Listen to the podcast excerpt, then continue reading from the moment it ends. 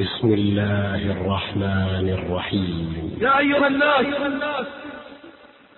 يا أيها الناس قد جاءتكم موعظة من ربكم. يا أيها الناس اتقوا ربكم إن زلزلة الساعة شيء عظيم.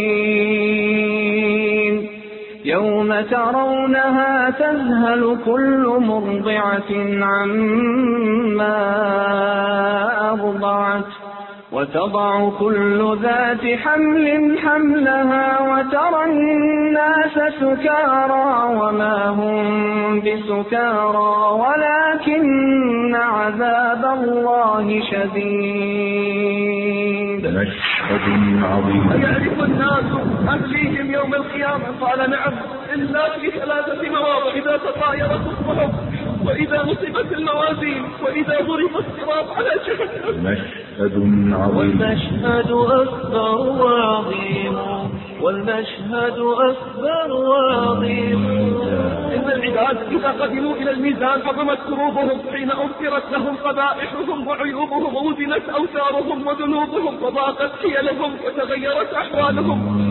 فلا تهدأ روعة العبد حتى يرى أيثقل ميزانه أم يخل إن ثقل ميزانه. فقد سعد سعادة لا يشقى بعدها أبدا وإن خف ميزانه. قد خسر خسرانا مبينا ولقي من العذاب أمرا عظيما. أمنية يتمنى كل واحد حين ذا أن لو يزاد في رصيد الحسنات ولو حسنة واحدة. لها تكون سببا في نجاته من البليات. مشهد عظيم. والمشهد أكبر وعظيم. والمشهد أكبر وعظيم يمر المؤمن عليها كالطر كالبر وكالريح وكأجاويد الخيل والركاب ناج مسلم وناج مخدوش ومسدوس في نار جهنم على وجهه. مشهد عظيم. ويبقى رجل مقبل بوجهه على النار. ويقول يا ربي اصرف وجهي عن النار. مشهد يا عظيم ربي قربني إلى باب الجنة. ويجوز وينجو من سفري لتلوح ظلال للنظر ثم يقول ربي أسلمني الجنة لا تجعلني أشقى خلقك فلا يزال يدعو حتى يضحك الله. فلا يزال يدعو حتى يضحك الله. وربي لن نعدم خيرا من رب يضحك. فإذا ضحك منه.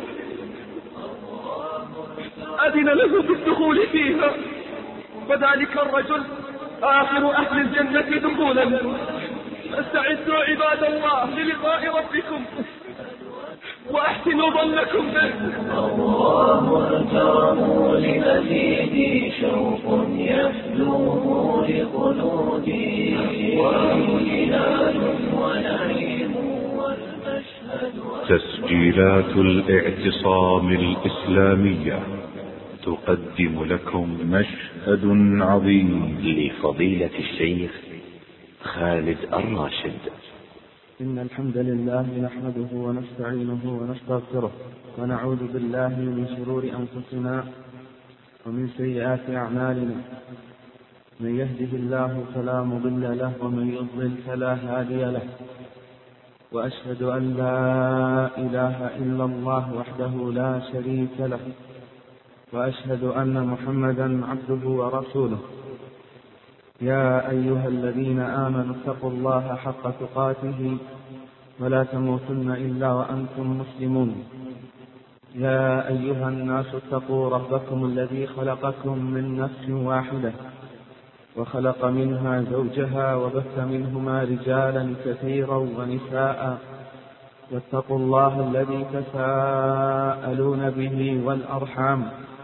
إن الله كان عليكم رقيبا. يا أيها الذين آمنوا اتقوا الله وقولوا قولا سديدا. يصلح لكم أعمالكم ويغفر لكم ذنوبكم. ومن يطع الله ورسوله فقد فاز فوزا عظيما. أما بعد فإن أصدق الحديث كلام الله وخير الهدي هدي محمد صلى الله عليه وسلم وشر الأمور محدثاتها وكل محدثة بدعة وكل بدعة ضلالة وكل ضلالة في النار. عباد الله يقول الحق تبارك وتعالى والسماء رفعها ووضع الميزان ألا تطغوا في الميزان. يعني والسماء رفعها ووضع الميزان أي وضع العدل وجعله أساس كل شيء. كما قال سبحانه لقد أرسلنا رسلنا بالبينات وأنزلنا معهم الكتاب والميزان ليقوم الناس بالقسط. وكذا قال ألا تطغوا في الميزان. فأمر الله بالعدل في كل شيء وهو العدل سبحانه الذي حرم الظلم على نفسه وجعله بين الخلق محرما. ومن عدله سبحانه أنه ينصب للعباد يوم القيامة ميزانا توزن فيه أعمالهم والحكمة من ذلك إظهار عدله جل في علاه. قال شارح الطحاوية رحمه الله ويا لخيبة من ينفي وضع الموازين القسط ليوم القيامة كما أخبر الشارع وذلك لخفاء الحكمة عليه ويقدح في النصوص بقوله لا يحتاج إلى الميزان إلا البقال والفوال وما أحراه بأن يكون من الذين لا يقيم الله لهم يوم القيامة وزنا. ولو لم يكن من الحكمة في وزن الأعمال إلا ظهور عدله سبحانه لجميع عباده فإنه لا أحد أحب إليه العذر من الله. ومن أجل ذلك أرسل الرسل مبشرين ومنذرين فكيف ووراء ذلك من الحكم؟ ما لا اطلاع لنا عليه. انتهى كلامه رحمه الله. والميزان عباد الله اسم للآلة. التي يوزن بها الأشياء أو هو ما تقدر به الأشياء خفة وثقلا. وفي الشرع هو ما يضعه الله يوم القيامة لوزن أعمال العباد. دل على ذلك الكتاب والسنة والإجماع. فقال تعالى في كتابه ونضع الموازين القسط ليوم القيامة. وقال سبحانه والوزن يومئذ الحق. وقال جل في علاه فأما من ثقلت موازينه وثبت ذلك أيضا في السنة الصحيحة فقد جاء في الحديث المتفق عليه. عن أبي هريرة رضي الله عنه قال قال رسول الله صلى الله عليه وسلم كلمتان خفيفتان على اللسان ثقيلتان في الميزان حبيبتان إلى الرحمن. سبحان الله وبحمده. سبحان الله العظيم. فثقلوا موازينكم عباد الله بهذه الكلمات العظيمة. أخرج الحاكم وصححه من حديث سلمان رضي الله عنه عن النبي صلى الله عليه وسلم أنه قال يوضع الميزان يوم القيامة فلو وزن فيه السماوات والأرض لوسعهن. فتقول الملائكة يا ربي لمن يزن هذا؟ فيقول لمن شئت من خلقي. فتقول الملائكة ما عبدناك حق عبادتك أما دليل ذلك من الإجماع. فلقد أجمعت الأمة على ثبوت الميزان يوم القيامة لوزن أعمال العباد. عباد الله وجاء لفظ الميزان مفردا وجمعا كقوله تعالى ونضع الموازين القسط وقوله والوزن يومئذ الحق وكقوله صلى الله عليه وسلم ثقيلتان في الميزان فكيف نجمع ونوفق بين الجمع والإفراد؟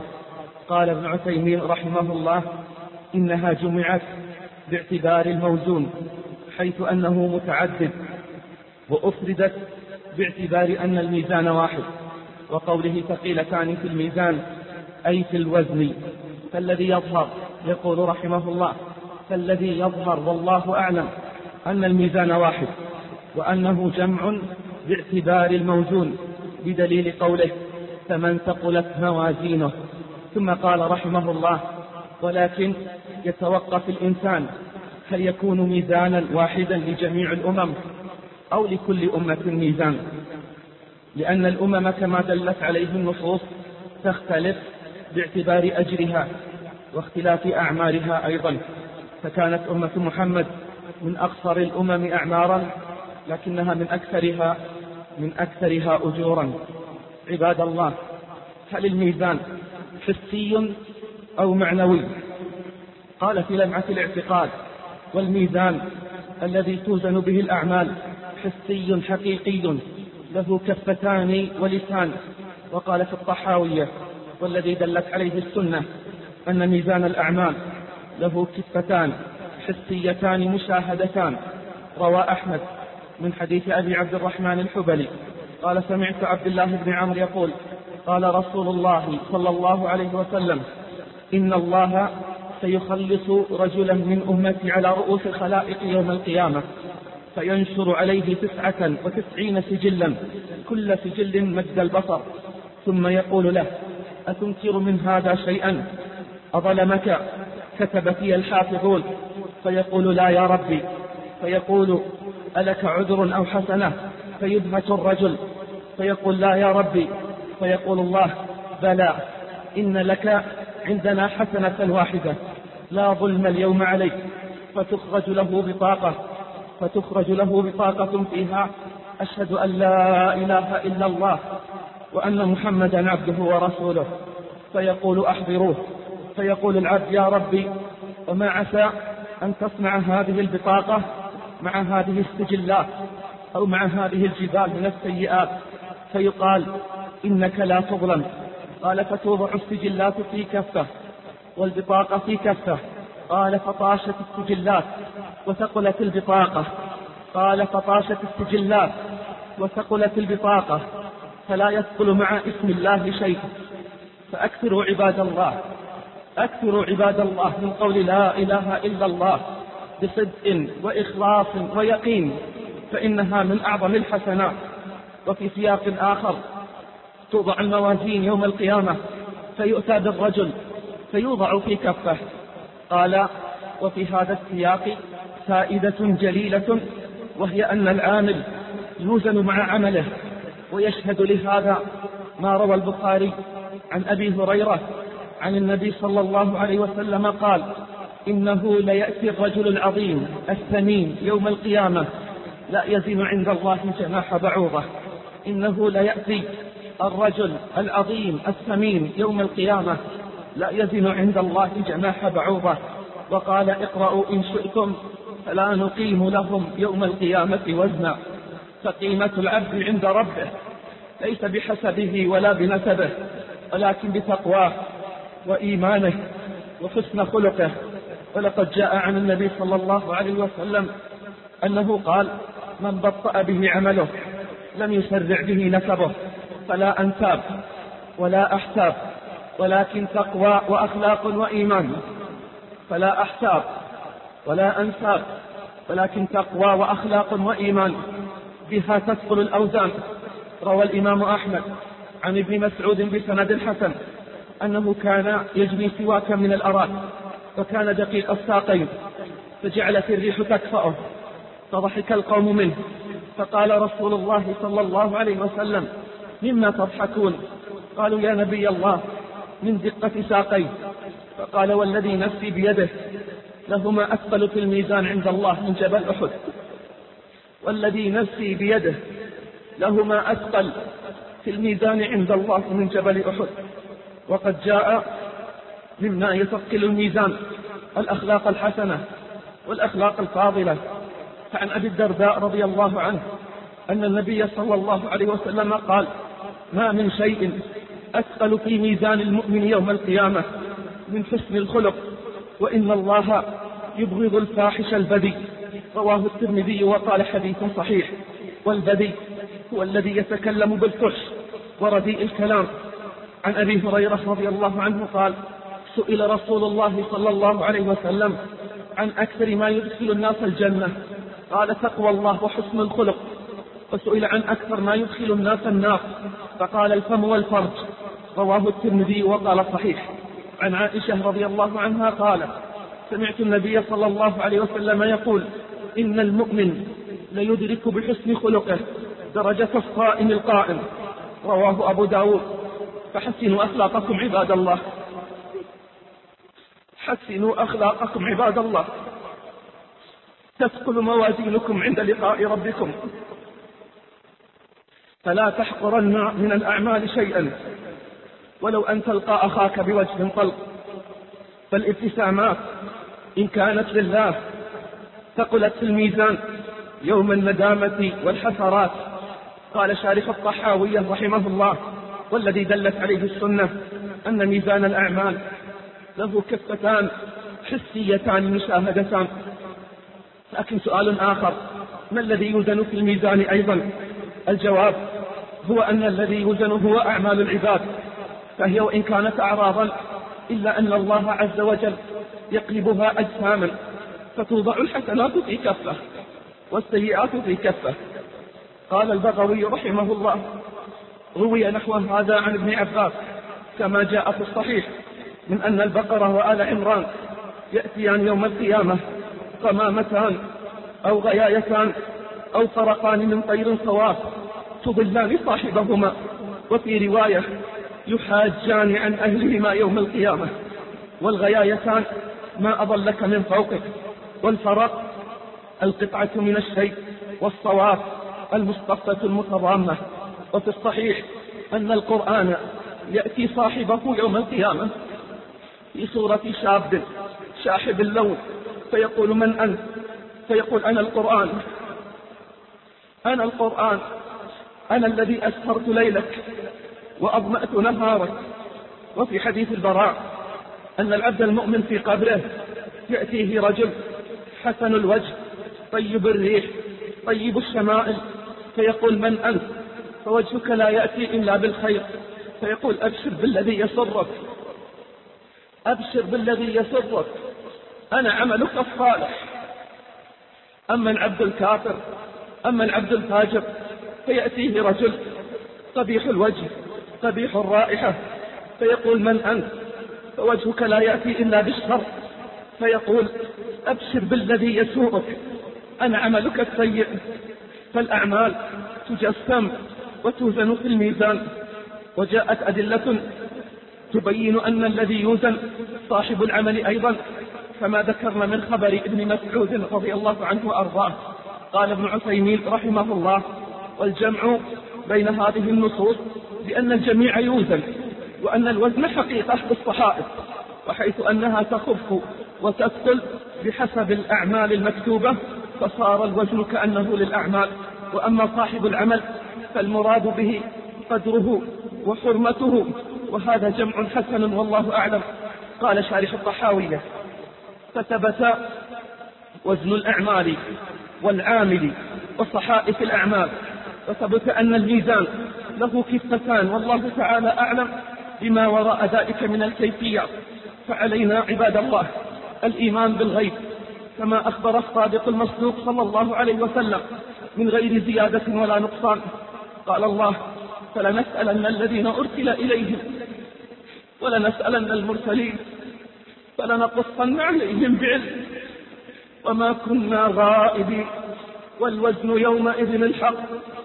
فمن ثقلت موازينه فمن ثقلت موازينه فأولئك هم المفلحون. ومن خفت موازينه فأولئك الذين خسروا أنفسهم بما كانوا بآياتنا يظلمون. اعلم بارك الله فيك أن الناس عند الميزان على ثلاثة أحوال. منهم من رجحت حسناته على سيئاته.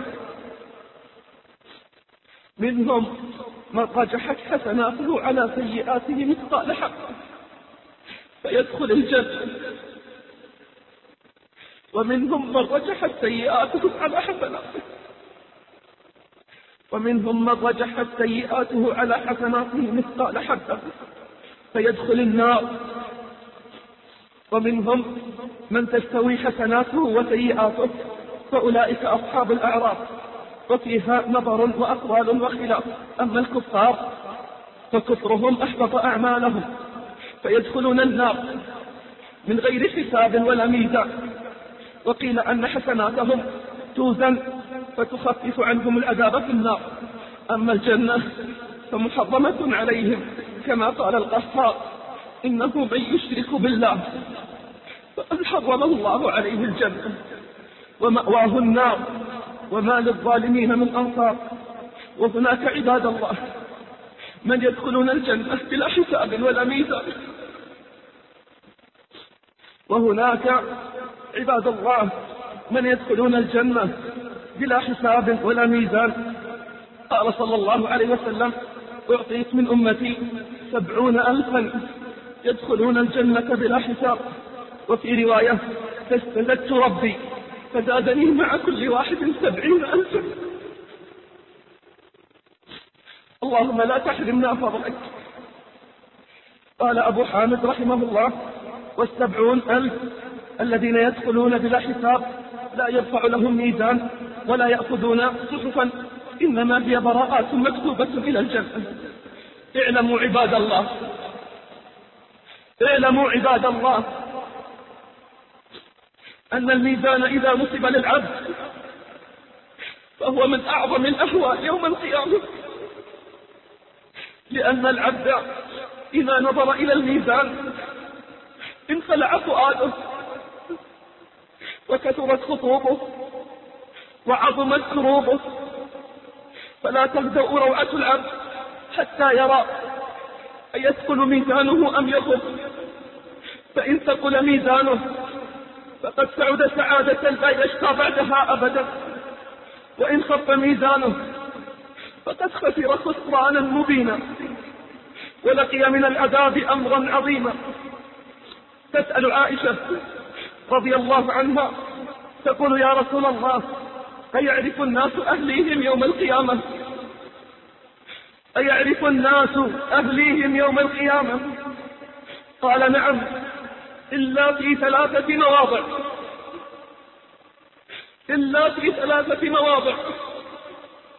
إذا تطايرت الصحف وإذا نصبت الموازين وإذا ضرب الصراط على جهنم. نعم عباد الله إن العباد إذا قدموا إلى الميزان عظمت كروبهم حين أغفرت لهم قبائحهم وعيوبهم ووزنت أوزارهم وذنوبهم وضاقت حيلهم وتغيرت أحوالهم. الأماني هناك يتمنى كل واحد يتمنى كل واحد حين ذاك أن لو يزاد في رصيد الحسنات ولو حسنة واحدة علها تكون سببا في نجاته من البليات. أعوذ بالله من الشيطان الرجيم. حتى إذا جاء أحدهم الموت قال رب ارجعون لعلي أعمل صالحا فيما ترك. كلا إنها كلمة هو قائلها. ومن ورائهم برزخ إلى يوم يبعثون. فإذا نفخ في الصور فلا أنساب بينهم يومئذ ولا يتساءلون. فمن ثقلت موازينه فأولئك هم المفلحون. ومن خفت موازينه فأولئك الذين خسروا أنفسهم. في جهنم خالدون. تلفح وجوههم النار وهم فيها كادحون ألم تكن آياتي تتلى عليكم؟ فكنتم بها تكذبون. قالوا ربنا غلبت علينا شقوتنا وكنا قوما ضالين. ربنا أخرجنا منها فإن عدنا فإنا ظالمون. قال اخسأوا فيها. قال اخسأوا فيها ولا تكلمون. اللهم بيض وجوهنا وثقل موازيننا وزحزحنا عن النار وأدخلنا الجنة. يا عزيز يا غفار لا ينسى قد أحصى اللمحة والنفسا في صحف حال التسليم والمشهد أكبر وعظيم.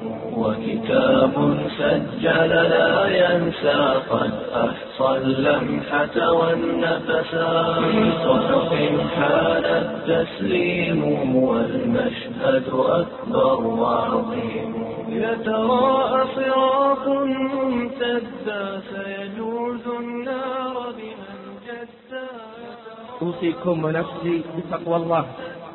واعلموا أن الحياة الحقيقية هي حياة القلوب وأن حياة القلوب هي قصر الأمل وأن قصر الأمل هو الاستعداد للآخرة وأن الاستعداد للآخرة فعل الطاعات وترك الفواحش والمنكرات.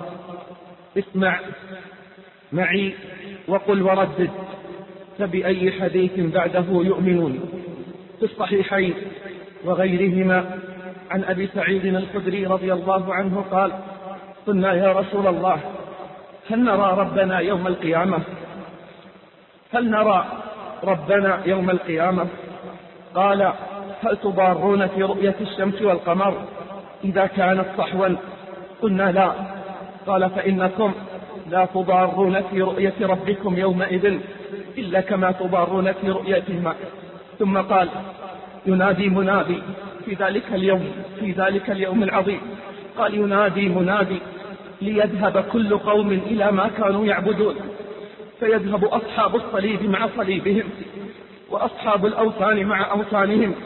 وأصحاب كل آلهة مع آلهتهم حتى يبقى من كان يعبد الله من بر أو فاجر وغبرات من أهل الكتاب ثم يؤتى بجهنم تعرض كأنها سراب فيقال لليهود ما كنتم تعبدون؟ قالوا كنا نعبد عزيرا ابن الله.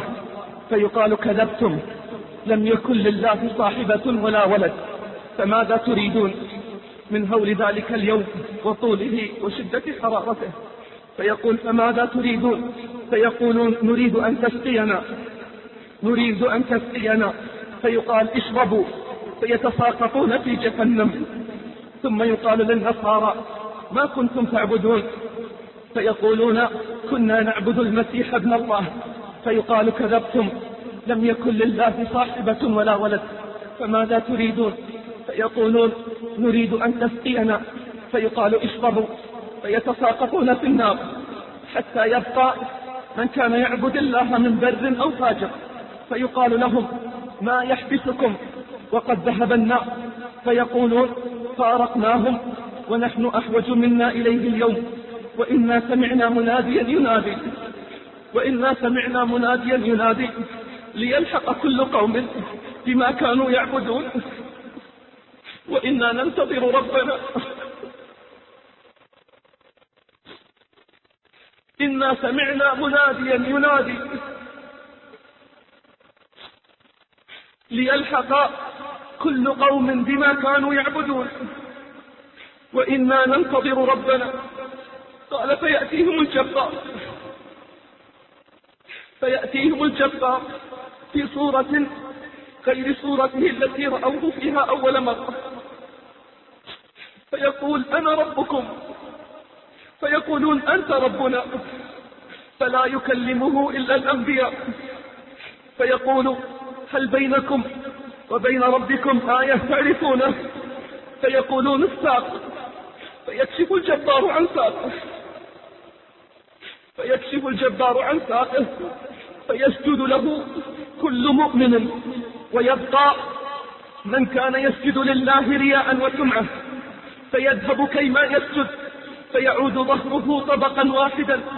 مصداق قوله تعالى يوم يكشف عن ساق ويدعون إلى السجود فلا يستطيعون. خاشعة أبصارهم ترهقهم ذلة وقد كانوا يدعون إلى السجود وهم سالمون. فذرني ومن يكذب بهذا الحديث. سنستدرجهم من حيث لا يعلمون. وأملي لهم إن كيدي متين.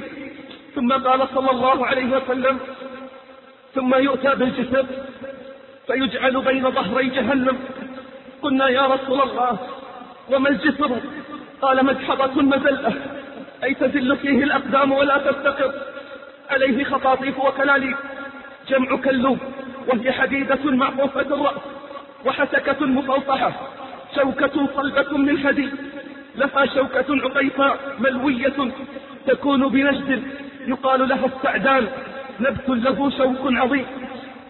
يمر المؤمن عليها كالطرف وكالبرق وكالريح وكأجاويد الخيل والركاب. فناج مسلم وناج مخدوش ومسدوس في نار جهنم على وجهه. حتى يمر آخرهم يسحبوا إلى الجنة سحبا فما أنتم بأشد لي مناشدة في الحق. قد تبين لكم من المؤمن يومئذ للجبار. وإذا رأوا أنهم قد نجوا في إخوانهم يقولون ربنا. الناجون يقولون ربنا إخواننا الذين كانوا يصلون معنا ويصومون معنا ويعملون معنا. فيقول الله تعالى اذهبوا. فمن وجدتم اذهبوا إلى النار. اذهبوا فمن وجدتم في قلبه. مثقال دينار من إيمان فأخرجوه. ويحرم الله صورهم على النار. فيأتونهم وبعضهم قد غاب في النار إلى قدمه وإلى ألطاف ساقيه. فيخرجون من عرفوا ثم يعودون. فيقول لهم اذهبوا فمن وجدتم في قلبه. مثقال نصف دينار من إيمان فأخرجوه. فيخرجون من عرفوا ثم يعودون فيقول اذهبوا. فمن وجدتم في قلبه مثقال ذرة من إيمان اذهبوا. فمن وجدتم في قلبه مثقال ذرة من إيمان فأخرجوه. فيخرجون من عرفوا. قال أبو سعيد فإن لم تصدقوني فاقرأوا. إن الله لا يظلم الناس شيئا. إن الله لا يظلم مثقال ذرة. وإن تك حسنة يضاعفها ويؤتي من لدنه أجرا عظيما. قال صلى الله عليه وسلم فيشفع النبيون والملائكة والمؤمنون. فيقول الجبار. بقيت شفاعتي. فيقول الجبار. بقيت شفاعتي. فيقبض قبضة من النار. فيخرج أقواما قد امتحشوا أي احترقوا فيلقون في نهر بأفواه الجنة يقال له ماء الحياة فينبتون في حافتيه كما تنبت الحبة في حميل السيل قد رأيتموها إلى جانب الصخرة وإلى جانب الشجرة فما كان إلى الشمس منها كان أخضر وما كان منها إلى الظل كان أبيض فيخرجون كأنهم اللؤلؤ فيجعل في رقابهم القواتيم فيدخلون الجنة فيقول أهل الجنة هؤلاء عتقاء الرحمن. هؤلاء عتقاء الرحمن. أدخلهم الجنة بغير عمل عملوه ولا خير قدموه. فيقال لهم ما رأيتم في الجنة ومثله معه لكم فيقال لهم ما رأيتم ومثله معه. وفي لفظ آخر للحديث من حديث أبي هريرة قال حتى إذا فرق الله من القضاء بين عباده وأراد أن يخرج من النار من أراد أن يخرج ممن كان يشهد أن لا إله إلا الله أمر الملائكة أن يخرجوهم فيعرفونهم بعلامة آثار السجود. قال فيعرفونهم بعلامة آثار السجود. وحرم الله على النار أن تأكل من ابن آدم أثر السجود. فيخرجونهم قد امتحشوا يعني احترقوا فيصب عليهم ماء يقال له ماء الحياة. فينبتون نبات الحبة في حميل السيف ويبقى رجل ويبقى رجل مقبل بوجهه على النار. فيقول يا ربي قد قبشني أي آذاني ريحها وأحرقني بكاؤها يعني لهبها. فأصرف وجهي عن النار. فأصرف وجهي عن النار. فلا يزال يدعو الله فيقول الله له لعلك إن أعطيتك أن تسألني غيره. فيقول لا وعزتك لا أسألك غيره. فيصرف وجهه عن النار. ثم يقول بعد ذلك يا ربي قربني إلى باب الجنة. قربني إلى باب الجنة. فيقول أليس قد زعمت ألا تسألني غيره؟ ويلك يا ابن آدم ما أخبرك. فلا يزال يدعو فيقول العلي إن أعطيتك ذلك تسألني غيره. فيقول لا وعزتك لا أسألك غيره. فيعطي الله ما شاء من عهود ومواثيق ألا يسأله غيره فيقربه إلى باب الجنة. فإذا رأى ما فيها فإذا رأى ما فيها سكت ما شاء الله أن يسكت. ثم يقول ربي أدخلني الجنة. ثم يقول ربي أدخلني الجنة.